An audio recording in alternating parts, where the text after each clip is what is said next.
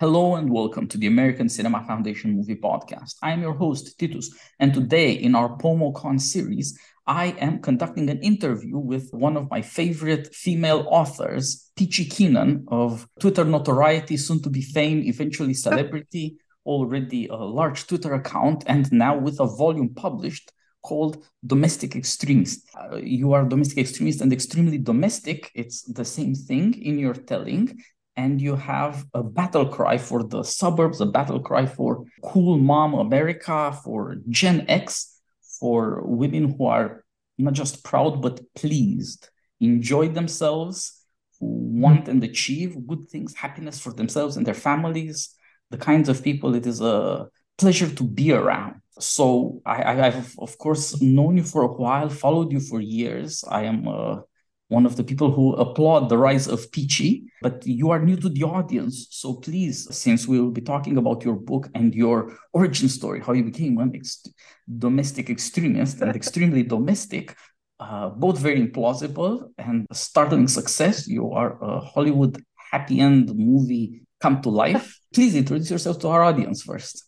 Thank you so much, Titus. First, may I say that it is such an honor and a pleasure to be on your podcast. You know, your your your podcast is in heavy rotation in my household. We're all huge fans over here in California of Titus. So thank you so much for having me. Who is Peachy Keenan? who, who, who is she? Um, so Peachy Keenan is is my pseudonym. I'm a Twitter anon, or and I was totally anonymous until a few weeks ago when I went on TV to promote my book, but it's not my real name. I started writing as Peachy Keenan, tweeting really in 2019, you know, just a play on words, a play on Peachy Keen. And at the time, I was working in house full time as a writer for a very large Hollywood studio. And um, that's what I had done for my whole career. I had been a basically like a corporate, a corporate hack writer, you know, in advertising and marketing for big companies. And, you know, I knew that if I had shared any of my opinions about politics or Hillary Clinton or motherhood or any anything, I would have been escorted out of the building by security and you know or what i would have been beheaded canceled it would have been over for me. Like many people i was in hiding as a conservative whatever. But then it sort of took off and i started writing for the american mind. I started writing from longer form essays for the american mind. I was fortunate that i you know i knew someone there through conservative catholic circles in la you get into these sort of small networks you know it's very helpful because there's they're pretty small and people become close friends and they find an ally and they hang on to them tightly. I did that for a couple years. I got a i got a book deal so, yes, my new book, Domestic Extremist A Practical Guide to Winning the Culture War, just came out. And as far as I know, I am the first pseudonymous writer that Regnery has ever published. So, I'm very proud to have broken the Twitter Anon ceiling when it comes to like traditional publishing. And yeah, and so the book is really about, like you said, it's inspired by my origin story about being a basic uh, liberal, feminist, pro choice, devout atheist, you know, whatever, like just sex in the city, you know, lifestyle woman for most of my life. And then my sort of conversion you know slowly and then all at once to becoming extremely domestic. And now i'm basically this sort of i mean i work you know still but at home i'm a, basically a housewife. Housewife with a twitter account very dangerous combination. Men be careful. My husband you know maybe he might rue the day when he first showed me how to use twitter which he did he thought, honey, come here, you might enjoy this. Let me check this out. And I was like, what's this? And yeah, and I became a Catholic and I'm, you know, now I'm this sort of far right dangerous extremist. And so the book is about that. It's about sort of helping people themselves escape, you know, what I consider to be really intense feminist um, brainwashing. It's like escaping from a cult. And I am now, you know, uh, an expatriate of that lifestyle yeah, I was struck reading through the book. I, as I said, I've, I've been following you for years, but it was only once I uh, sat down with your volume that I thought, okay, it, it makes sense for for you not just to be a uh, the right wing reaction in California, hidden in plain sight, uh, envied and execrated at the same time by uh, less happy, more uh, activist people but uh, but more than that that uh, you have gone on this journey that in the volume you try by uh, wit and examples and arguments and autobiographical sections to offer to uh, primarily other women but of course all readers. And i think it's as much aimed at giving confidence and bolstering the witty arsenal of the conservatives as it is as people who are not conservatives but who are uh, beginning to think that uh, they have to claw their way back to normal they have to right. somehow do something to uh, stand up for themselves together because as you say this is one of the big insights that conservatism doesn't deal with well anymore that uh, family is the basis of society. Well, if that's true, as your book lays out, we don't have a society anymore. There's an America out there of some kind, but there's no society left because the basic task of society is to create families, to get people married in the first place, and that is not happening. As you say, it's unprecedented and and this somehow is connected in my mind with your new rise to success which i hope will go far because uh, i have noticed that although this is a historically unprecedented transformative event nobody is bragging about marriagelessness. There is very little public trumpeting of the unhappiness of the modern american woman. Uh, success domination of elite institutions starting with the uh, educational institutions has uh, all of this stuff has not made women happy, but nobody is offering them a way back or a way out or even a way to understand what they're going through. It, it's very hard to think uh, that, that success might screw you up, although it's obviously happening. And so maybe this is the time for somebody to talk about how the most basic things that, and maternal love is, is the theme that runs throughout your whole book, of course, these things are not public anymore, but they've also somehow become secrets. Everybody used to know this. Now people either denounce the stuff or uh, are ashamed of it and pretend to ignore it. And we have arrived at a situation truly unprecedented where people don't know these things anymore. The opinions, the confidence behind them, that's just not there. It's a strange kind of success for the social deconstruction of American society. And mm-hmm. so somehow uh, somebody has to rise and speak up about this. And who, of course, but a daring, uh, witty woman do it. Maybe tell us a bit about this. How how did you realize that there's something really crazy in a society that is committing suicide because the women are no longer even thinking about marriage and how to get married, how to stay married, how to be happy married, and and and of course beyond oneself, the good things that does for society as a whole it is really tragic. I mean, I, I really saw this firsthand. I mean, I'd already kind of become, you know, kind of a domestic extremist. I, I, you know, when I started tweeting, I was working, like I said, I was in house. My youngest at the time was in school and I got this incredible job opportunity, incredible perks, six figures. Like I couldn't say no. So I, I went back in office. I hadn't been in an office since before I started having kids. I'd always been freelancing and I started working at this incredible entertainment company, you know, and it was really unbelievable to have me in that that environment surrounded by these young millennial girls. They've they never debated anyone like me. And you know, I would walk through these hallways. I was really the only parent in the entire office. Okay, this is like a multi-thousand person company. And on my department, was, I was an in-house creative. There, these were like the designers and the web designers and the and the writers, all this stuff. And there was like almost no parents and you would walk by these sort of hushed hallways and there'd be these empty lactation rooms where you could go and pump breast milk for the baby that you had left at the daycare or whatever. There was little freezers and there was beanbag chairs and no one ever used them. People would have calls in them like have a meeting in there. There was never anyone actually pumping that i witnessed in the office. And i remember thinking to myself like boy uh, this is this is super bleak. This is this is depressing. And women would announce their pregnancy. Everyone would congratulate them. They would have a baby shower. They would disappear and they would come back six weeks later. And I remember asking one, and I probably shouldn't have asked. I was like, well, where's your baby? And oh, he's at school, you know, oh, school. And they would bring up pictures on their phone of their six week old. And I'm talking about like literally a six week old infant dressed as if it's going to school. And that's what they would call the daycare. And I just thought, you know, no, like that's not, it's not okay. And then they'd be like, oh, I'd be like, oh, well, how many kids do you want to have? Oh, this is it. I would never do two. How could you do two? And there I was with four kids. They thought I was just a total psychopath. Like this is just, well, this is some weird old lady. And I wasn't, I what, I was five, six, seven years older than them. I wasn't like, you know, old. And then I had a friend who got married at work and then she got pregnant and she was probably in her early 30s. She confided to me that she didn't know what she was going to do because she loved her job, but could not imagine having to leave the baby. And so she would talk about, well, we're going to get a nanny and I'm going to do a nanny share with my neighbor because I don't want to use a daycare. Why didn't you use a daycare, Peachy? And I would go into my, you know, daycare screed, which was like gave birth to my chapter in the book about daycare. Of like, I would not outsource my child who I desperately love and wanted and I would die for, why would I want a stranger making $12 an hour to raise that child? Like, I just, that doesn't make sense to me because then you're working your job, but you're really working to pay the daycare. That's your boss. Because when you calculate the costs, which I did, 60, 70% of your after tax income is going to pay the stranger to do the job for you. And it made no sense to me. And I just emotionally knew I couldn't do it. And I was like, I told her my reasons why I don't do it, what she should do. And guess what? She never went back.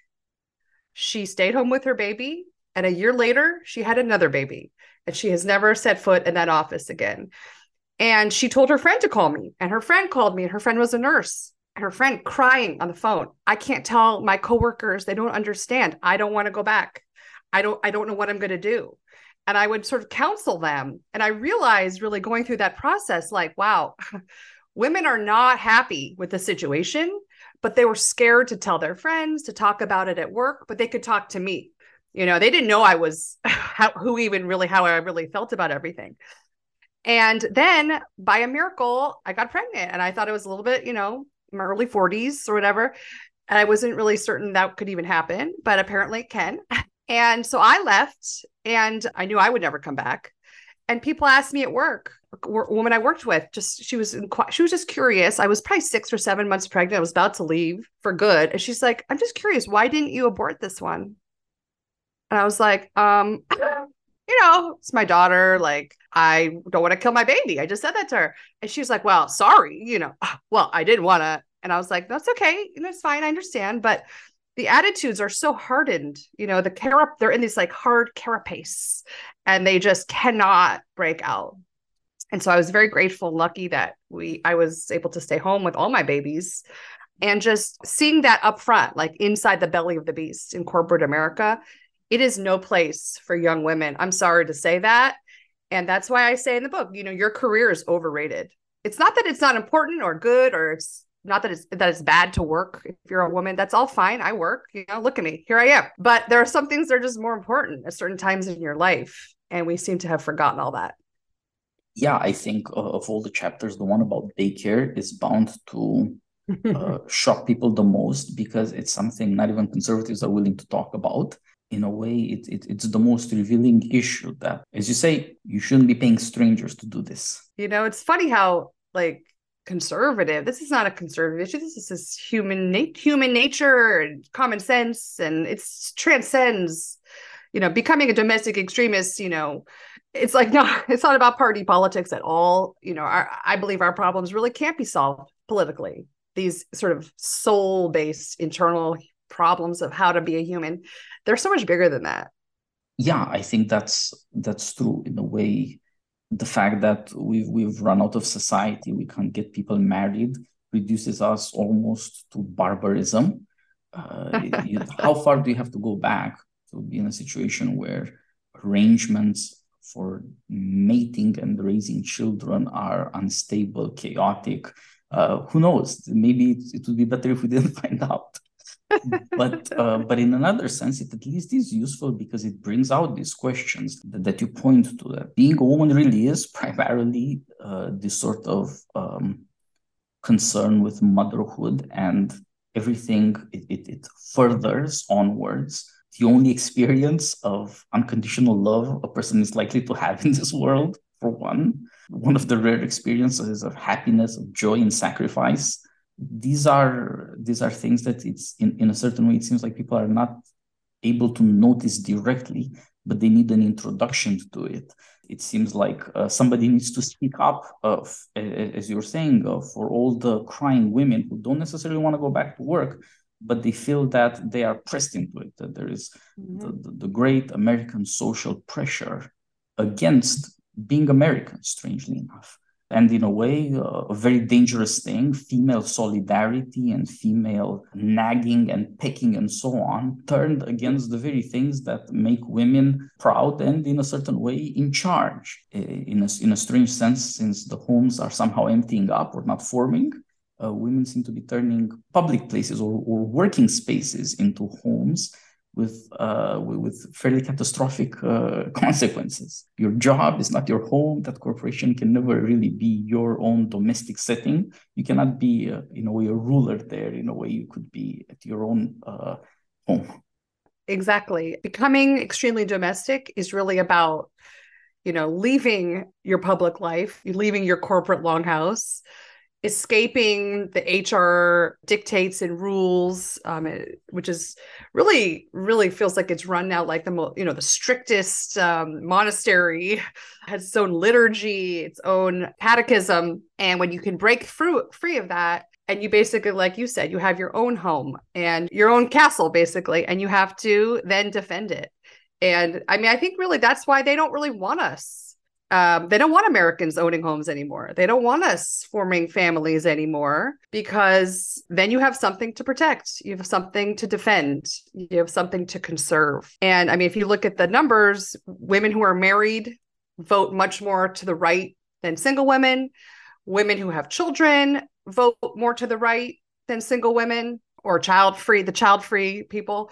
People who have retained their birth gender vote more to the right so there's obvious if you look at those numbers and you're like a you know like a you're like a left-wing activist a social engineer you would look at those numbers and say oh we have to stop that. We have to figure out how to get you know lower home ownership rates. We have to lower marriage rates. We have to lower birth rates because that will produce us more loyal voters will grow our constituency. More dependent people more over medic people who are lifetime medical medicalized forever on whatever pills or whatever, and people who are independent of government, who have children that they are shepherding through, who have a say in that education, who have a who have skin in the game, and I like to say they have kin in the game. The more kin you have in the game, you know, the more kids you have, the more the more you're going to take a stand against some horrible woke school board or teacher or drag queen story hour or whatever it is. And so it's obvious why they're very happy with the current situation. They've engineered it. It's worked too well. But of course, now their problem is that they're not able to reproduce themselves. And I like to say, you know, I quote Napoleon, never interrupt your enemy when they're making a mistake. Uh, they're ser- sterilizing themselves, they're limiting their own families, they're aborting their own future, and they're now sterilizing their children, which is truly, if you think about it, absolutely incredible. Mothers have been so like mind flayed that they're willingly volunteering to sterilize their own children and like basically erase their grandchildren from existence you know, it's like in Back to the Future, Marty McFly's photo of his siblings and they just like disappear. That's your grandchildren just disappearing from the future.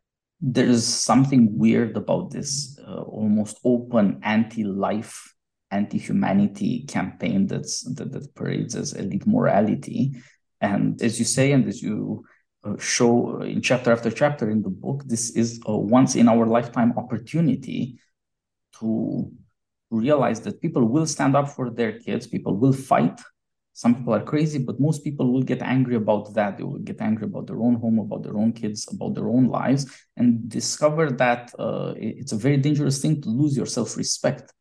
You will lose everything else afterwards. If you're not going to fight, if you're not going to become uh, extremely domestic, pretty much everything can be taken from you step by step. You will not find any ground to stand on because you'll have nobody to protect and you'll also have nobody to defend or, or, or to nobody to encourage you to to defend yourself even. Uh, you know it, it, it's not part of the constitution but uh, men who have a wife to take care of are much likelier to take care of themselves too. It's much easier to be uh, human if you don't have to do it all alone.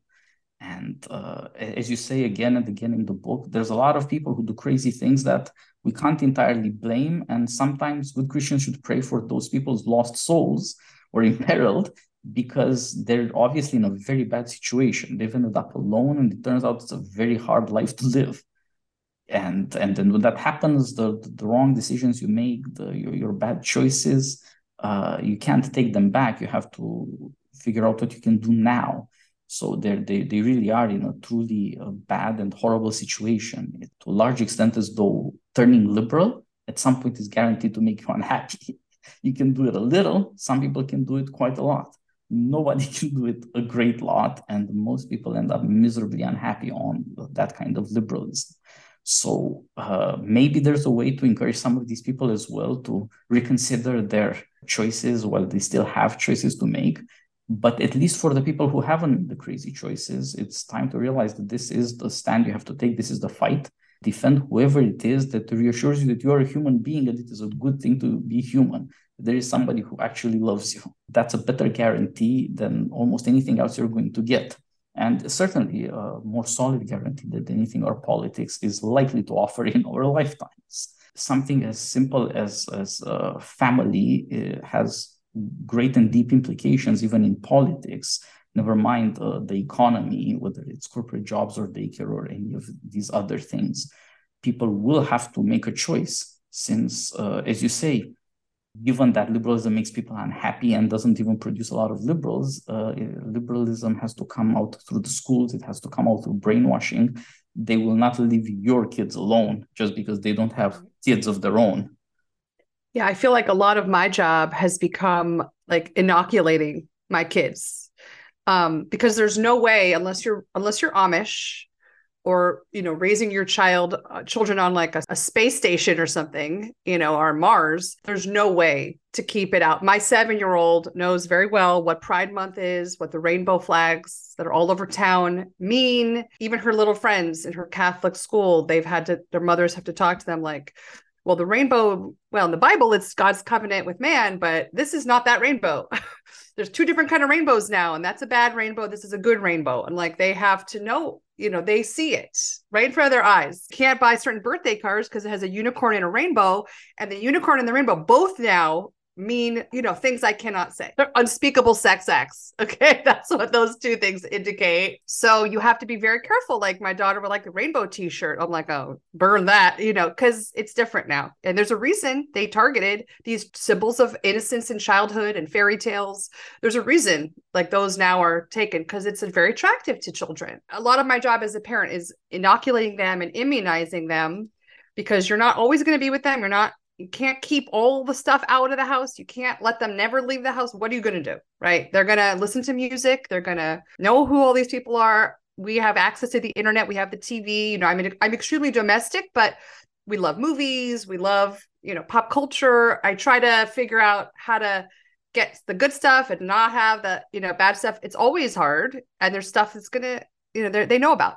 And my kids are a little bit like me. They're kind of like i see like they like like to go online and like see memes and stuff. And like you know they're going to see other things too with the good stuff there's bad stuff.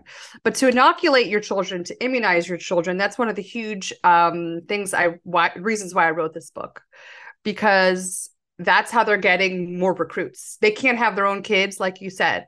So they need your kids. They need other people's kids. And they're going to keep going until they run out of other people's kids. It used to be other people's money. Now it's other people's kids because they are not able to have their own. You know, they can like do the do any however many uterine implants and chest feeding that they want. They're not going to produce enough enough um, shock troops for their gender army. So you have to immunize your kids. So how do you do that? You know, you have to. It starts with school. The minute the drag queen walks in the kindergarten, you got to go.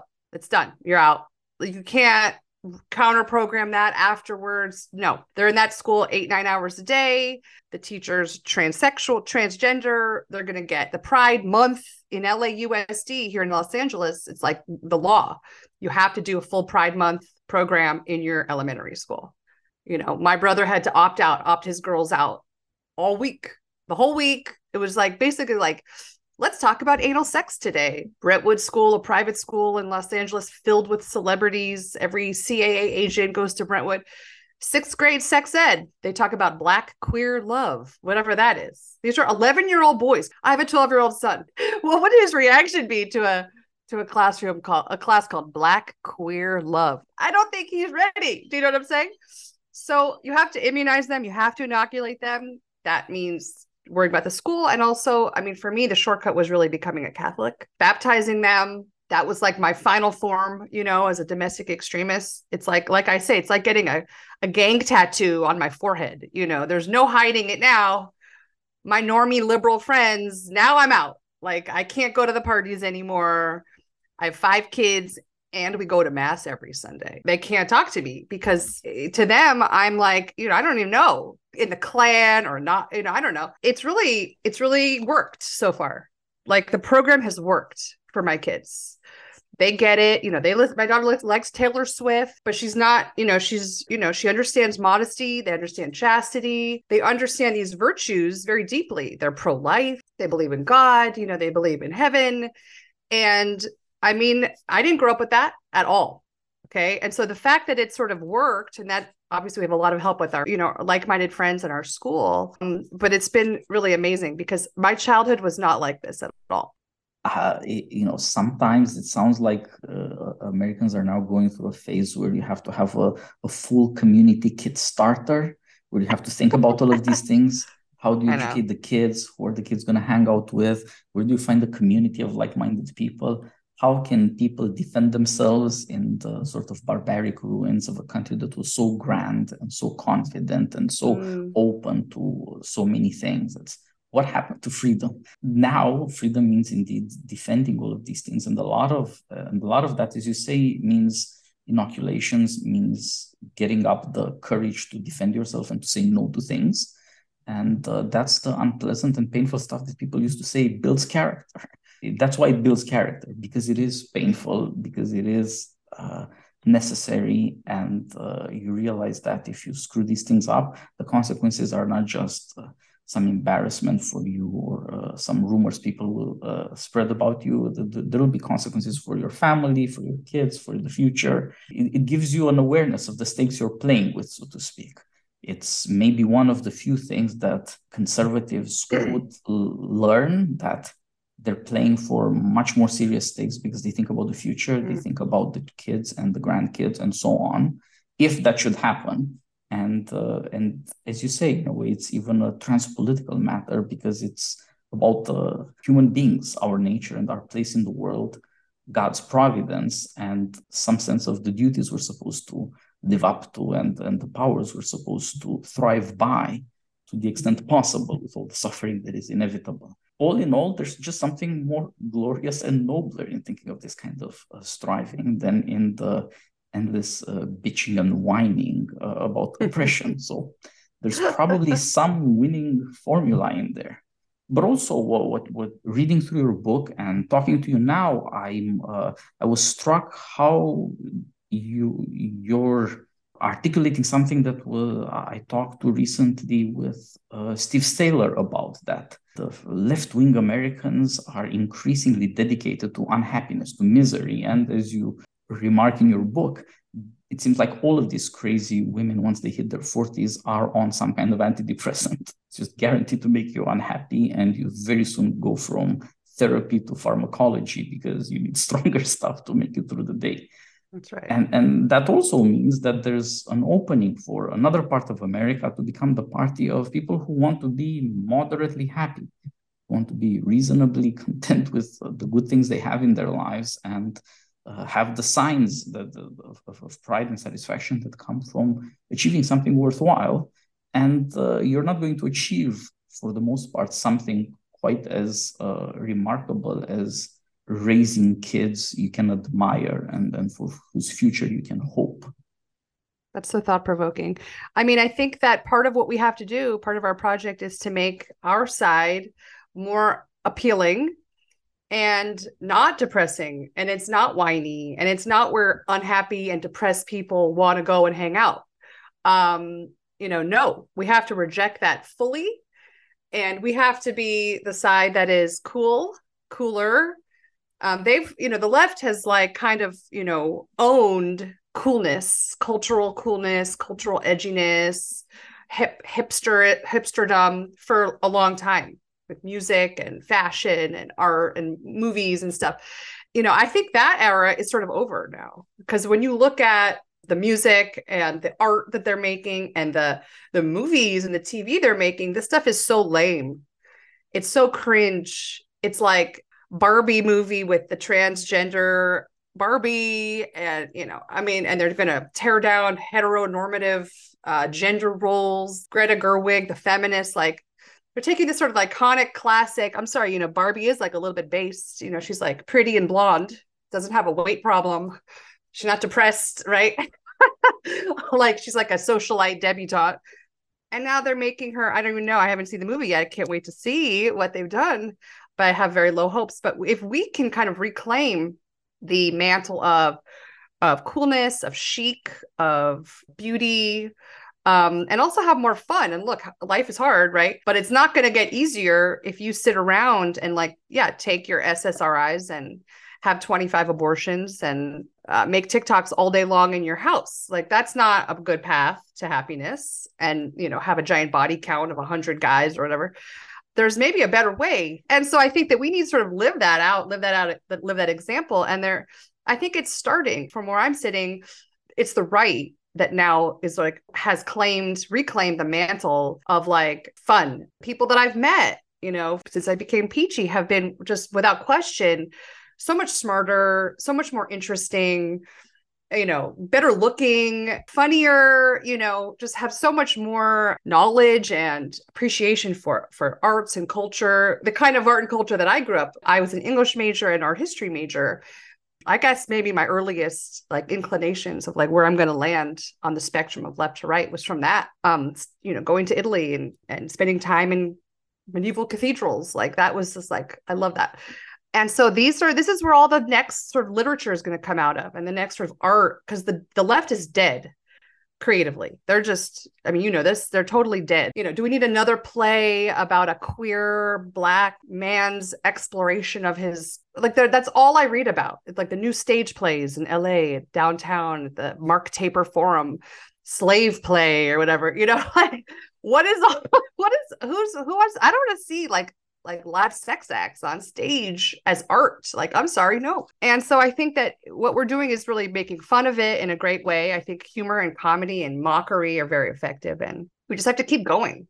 And eventually, I I hope that we can go that this sort of like art scene or this burgeoning like creative whatever it is can kind of attract more of the people like the ones who are not sure yet who haven't been fully captured we just have to keep going yeah, I think uh, humor in a way is so important now because, as you say, on the one hand, if you're fun, people will like you better, but also because the, the major attraction at this point of progress is death.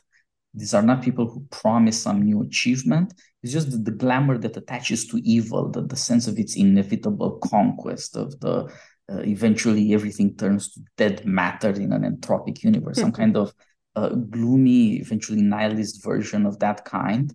It might be the last thing people are left with, but it still has a, a weird grandeur. It's sort of like an America, like the cowboy facing the desert, but now there's just desert. No more cowboy. All you are left with is the death somehow yeah we have to bring back the fun and the daring the, the cowboys and of course the why america became america which was the, the unusual uh, spiritedness of American women. Already in Tocqueville's Democracy in America, he does not bother to talk about the education of men, but only about the education of women at length, mm-hmm. repeatedly, on the understanding that men will be more or less what women want them to be.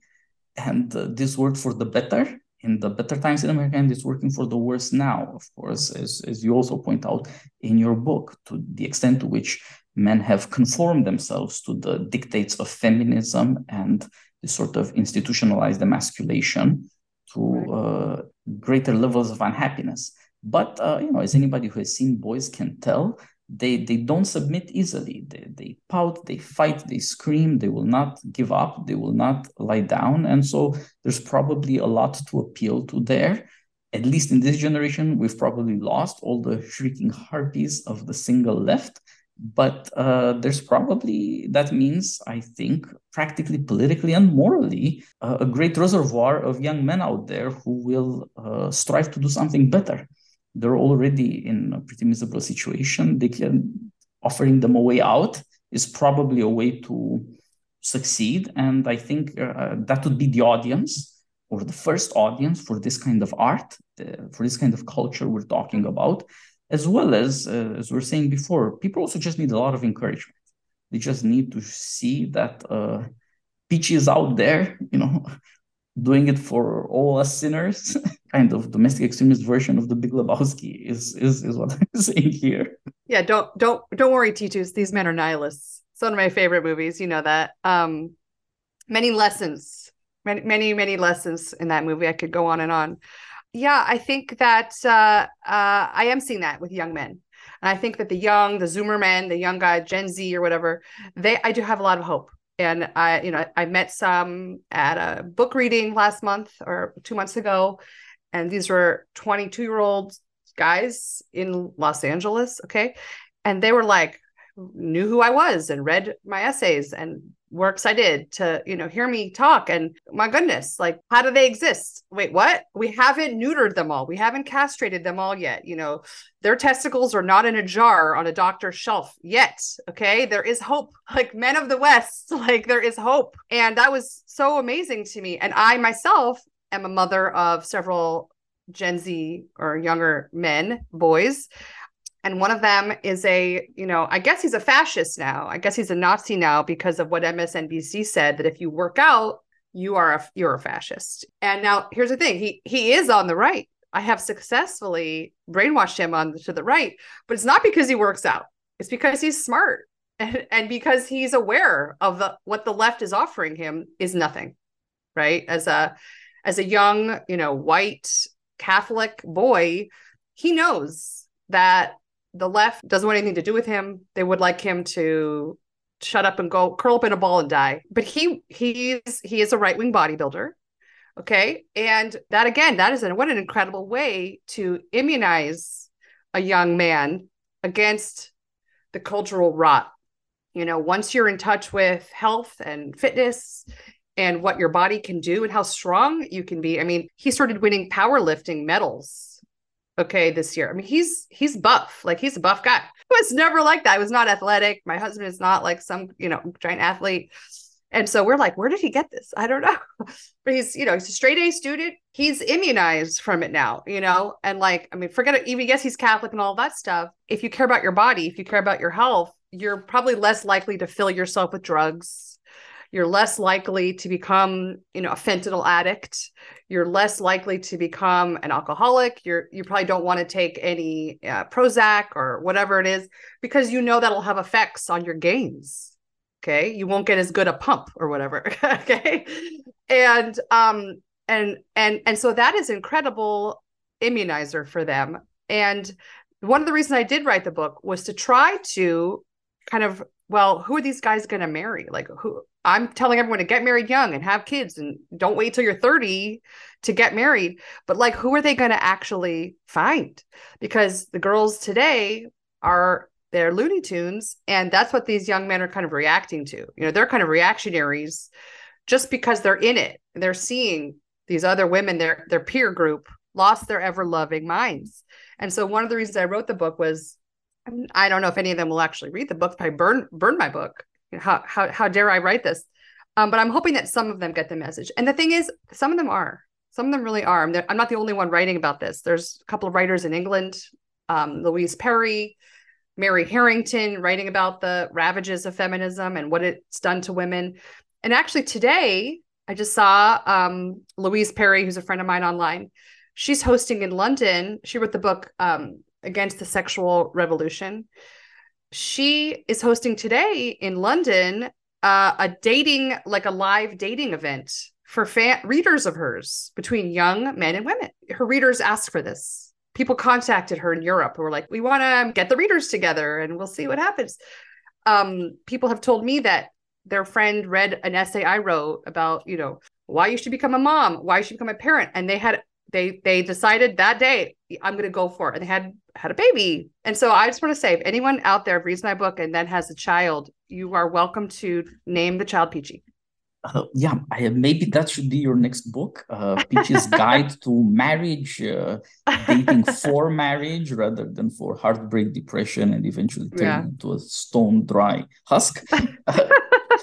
you're right on the side of young men there is an opportunity because largely beauty is health and strength there's no similar opportunity for women and uh, in and indeed uh, a conservatism or a right-wing aesthetics that could appeal to young women partly because it promises marriage and happiness would uh, would be uh, very welcome. Yeah. Is there a similar lifestyle for young women to aspire to? I mean really right now there's like you can be you know taylor swift or you can be lizzo you know or worse there's worse than lizzo um, Cardi B, you know, passed out drunk, getting carried into the hotel in Paris. I saw some video. I, honestly, I think what they're looking at is just women, girls on TikTok. That's probably not good. There's like a it's like a wild west of all kinds of things on there, and there isn't really a great role model. Like I guess men had have you know BAP, Bronze Age pervert, and and guys like that on the right, like nationalists. Um, there's a lot of there's there's a lot of like kind of male I don't know, writers and creators who are very interesting and smart, and they're proffering a lifestyle that's that's very appealing. That's an antidote to mainstream American culture. Yeah, the the the the on the female side, um, there's like people like me and my fellow female writers out there. Has one of us like hit it big among Gen Z women yet? I mean, I I don't know. I mean, I was I would love to, but we'll see. Maybe eventually that's where we need to go yeah, somehow things that uh, young women admire are much likelier to come from the media than in the case of young men, because it really is the case that uh, you're talking about raw egg nationalist. If you start slonking eggs, you're probably going to stop reading anything left wing or even liberal. It's it's likely to follow. I can't think of things as simple as that for young women. and it seems like it would need an entire industry of things to look at, things to read, things to listen to, uh, given how much more social girls are than boys. The I, I'm guessing that the the kid with his uh, weightlifting doesn't need to talk about his weightlifting with a lot of other guys and sit down and compare and I don't know what he can probably do fine by himself. Maybe right. he just needs to figure out what his favorite rock music is. that could be the end of that conversation. But with women, it's going to involve a lot more socializing of one kind or another. And so, mm-hmm. you know, you win if you get an entire culture, and you need an entire culture to win because it does mean educating young women on how to become uh, serious, attractive, marriageable, and uh, confident rather than desperate in front of a screen. Yeah, not easy. Yeah not easy. And this is why you know i i paraphrase uh, jean-paul sartre hell is hell is other people's children. And especially hell is other people's teenage children. And so especially when you have a young daughter i have a teenage daughter you know who her friends are matters way more than what her brother is doing at the gym or you know even when she's learning it in, in math class or whatever it is who her girlfriends are is it okay? And i can do so much. I can do this and that and this. But once they hit 14 15 years old you know the influences become much more peer directed. I mean obviously everyone has that. And so if you have done your homework and done a good job of providing those kids that teenage girl with friends who are normal or as they would say extremely domestic or you know weird they're pro-life catholic they are not allowing their daughter to wear you know, the G string bathing suits everyone is now required to wear from age like 10 and up. If you're a woman, you have to have a totally exposed uh, derriere. Um, that's not me. I don't get it. So you have to kind of enforce bathing suit standards and you have to make sure that the friends, the girlfriends that she's talking to and with most of the time are like just like you or even more to the right, more extreme. We have friends who are Catholic who are they're probably horrified at what I do allow my kids to watch, you know, because I'm like an 80s movie lover. And so we're probably watching things that, that not even allowed at some of the friends' houses. But you know, I'm a convert. Okay. So I like a little bit. Um, I can't help it. Okay. I have to just be me. But I mean, we do have all these rules and stuff, but you know, I'm probably m- more lax than they are. But to other people, I'm probably just this crazy, you know, I'm Magda Goebbels. Okay? And so you have to be careful of who your teenage daughter is is associating with. I mean forget boys i'm talking about girls. It's really the other girls who are the problem. So for example we are going to taylor swift. Okay don't i don't want to get hate mail. I, we're going to taylor swift. She's coming to la you know she her songs are clean enough Okay. She's not stripping down. She's not Lizzo. She's not Cardi B. It's to be fine, I think. But there's this whole culture around the concerts that I'm having to grapple with. Like, you have to make the friendship bracelets and you have to have the outfits and the thing and that. And like, so far, so good. I'm a little nervous. I think it'll be okay. I think it'll be like PG, right? So, but it's just like then how far down the, the Taylor hole do you go? You know, you should write about the the Taylor Swift girl cult.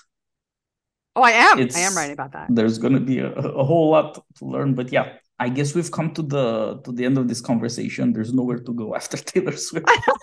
it's done. Thanks so much for doing this. It was lovely chatting. I had to mute myself so that I would not burst out in laughter and interrupt your uh, uh, allocutions. And uh, as I said, I, I am sure that the book will be a success. think it's uh, the right time for somebody on the right to speak in a, a witty and provocative way. And uh, I, that's because so many people need a bit of encouragement and need to realize that they're not that alone and that being American is not That's yet right. outlawed. It's just uh, dangerous enough to be attractive these days.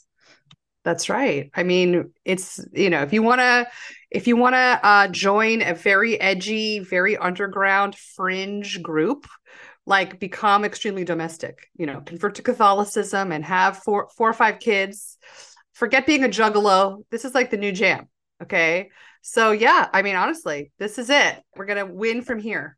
Indeed. All the best with the book, Peachy, and thanks for the laughs. All the best until next time. Thanks, Titus.